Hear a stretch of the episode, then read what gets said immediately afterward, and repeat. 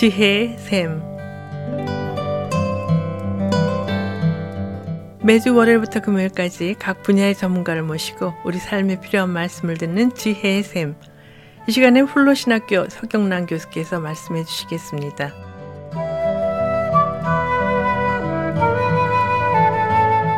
안녕하세요. 오늘은 여러분들과 함께 잘 먹고 잘 사는 문제로서의 평화에 대해 이야기를 나눠보려고 합니다. 사람들은 평화는 뜬구름 잡는 것 같습니다. 혹은 평화는 너무 추상적입니다. 라고 말하는 것을 듣게 됩니다. 사람들은 평화를 대체적으로 긍정적으로 생각은 하고 있지만 평화를 어떻게 구체적으로 실현해야 하는 것인지 알 수 없어 답답해하는 것을 볼 수가 있습니다. 또 재미있는 것은 사람들은 평화를 추상적으로 생각하면서도 자신들은 평화를 원한다고 하는 것입니다. 사람들이 생각하는 평화란 어떤 모습일까요? 모든 사람들이 행복한 세상, 억울한 사람이 없는 세상, 모두가 함께 어울려서 사는 세상 등이 아마도 사람들이 생각하는 평화의 모습이 아닐까요?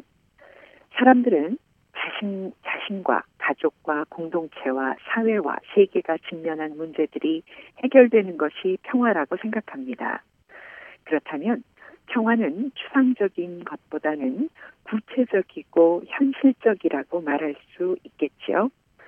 평화란 뜻을 한자로 살펴보게 되면 평등, 쌀, 입이란 단어로 이루어져 있는 것을 보게 됩니다. 이것은 모든 사람이 쌀을 평등하게 나누어 먹는 것이라고 말할 수 있습니다. 다시 말하면 현실의 문제를 다루는 것이 바로 평화입니다. 왜냐하면 그 어, 현실의 문제를 다루는 것이 평화를 이루는 것이 되기 때문이죠.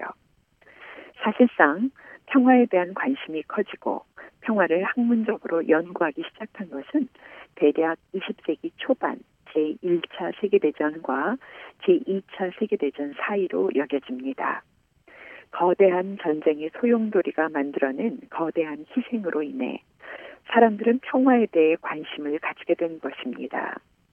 전쟁에서 비롯된 평화에 대한 관심은 제2차 세계대전이 끝난 이후에도 지속되었습니다.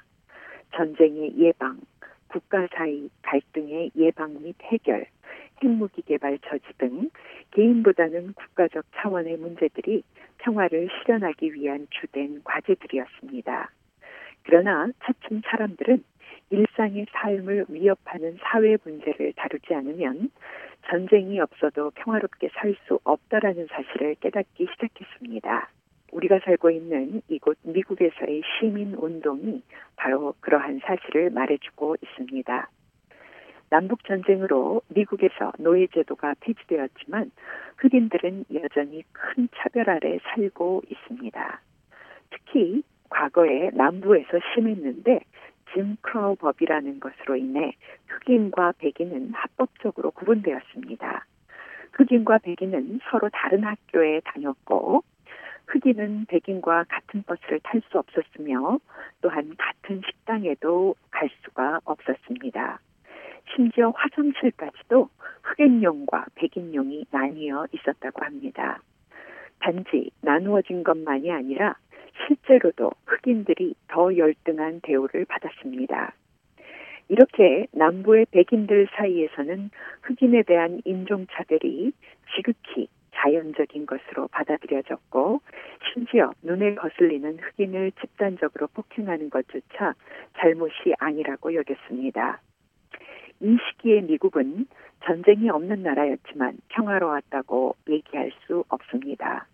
왜냐하면 대부분의 백인들은 평화로웠겠지만 남부의 흑인들은 불안과 고통 속에 살았을 것이기 때문입니다. 차별과 폭력이 만연한 사회에서 평화를 누린다는 것은 불가능합니다. 전쟁이 없어도 사회 구조와 문화에서 비롯된 문제들 때문에 사람들은 여전히 고통스럽고 절망스러운 삶을 살고 있습니다. 이것은 평화가 전쟁은 물론 사람들이 일상에서 직면하는 문제까지 다뤄야 한다는 것을 의미했습니다. 그렇기 때문에 미국의 시민운동은 물론 남아프리카 공화국의 인종차별 정책인 아파르트헤이트 철폐를 위한 운동과 남미 국가들에서 독재 정권에 맞서 일어난 자유를 위한 투쟁도 평화의 영역으로 볼 수 있는 것입니다. 일상의 문제를 평범한 말로 풀어낸다면 아마도 잘 먹고 잘 사는 문제가 될 것입니다. 누구나 쉽게 꺼낼 수 있는 말이지만 현실에서는 그것이 말처럼 쉽지 않습니다. 잘 먹고 잘 산다는 것은 지극히 개인적인 것으로 말할 수 있지만 그것은 개인에게만 달려있지 않습니다. 아무리 노력해도 잘 먹고 잘 살기 힘든 사회도 있기 때문에 그렇습니다. 피나게 노력해도 사회적 문제로 인해 불행한 삶을 살게 되는 사람은 결과적으로 희생되었다라고 말할 수 있습니다. 이런 희생이 전쟁으로 인해 발생하는 희생보다 가볍다라고 절대로 말할 수 없기 때문입니다. 전쟁으로 집을 잃고 굶주림에 시달리는 것이 돈이 없어 집에서 쫓겨나 굶주리는 것과 별로 다르지 않기 때문입니다. 평화가 일상의 문제에 관심을 가지는 이유가 바로 여기에 있습니다.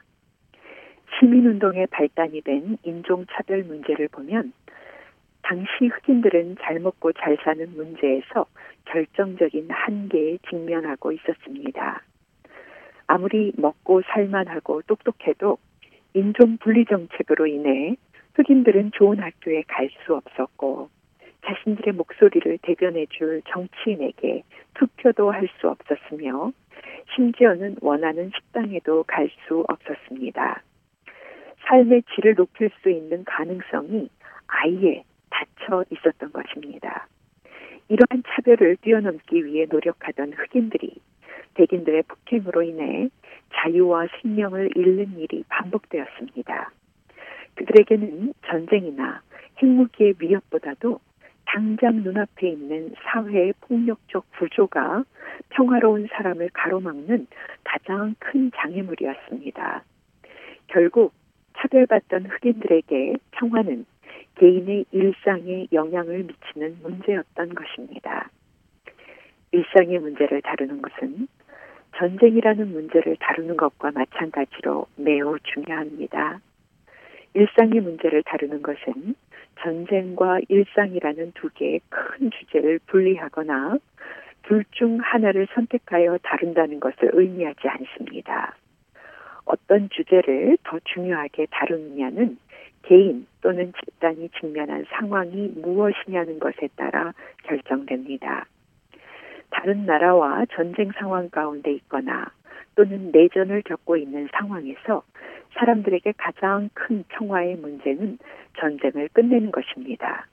물론 그런 상황에 직면한 사람들에게는 전쟁이 일상입니다.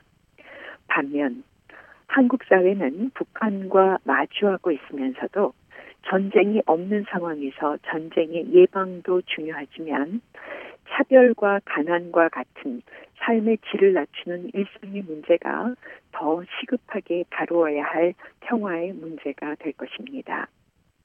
결국 평화는 어떤 상황에서든지 잘 먹고 잘 사는 문제가 될 수밖에 없는 것이지요. 이런 일상의 문제를 다루는 것은 결코 추상적이 아니며 일상의 문제를 추상적으로 다룬다면 평화를 누릴 수는 없는 것입니다. 사도행전 2장 마지막에 보면 성령을 받아서 시작된 교회에 평화가 임한 것을 볼 수가 있습니다. 믿는 자들이 모두 함께 있으면서 서로의 필요를 채워주는 가운데 함께 잘 먹고 잘 살았다는 사실이 바로 평화가 임했다는 증거입니다. 오늘 미국의 이민교회에 주님의 평화가 임하는 역사가 일어날 수 있게 되기를 간절히 소망합니다. 감사합니다. 지금까지 훌러신학교 서경란 교수께서 말씀해 주셨습니다. 지혜의 샘 오늘 들으신 내용은 극동방송 뮤지지사 홈페이지 usk.febc.net usk.febc.net에서 다시 들으실 수가 있습니다. 아름다운 음악과 기쁜 소식을 전하는 극동방송에서 보내드린 지혜의 샘 오늘 순서를 마치겠습니다.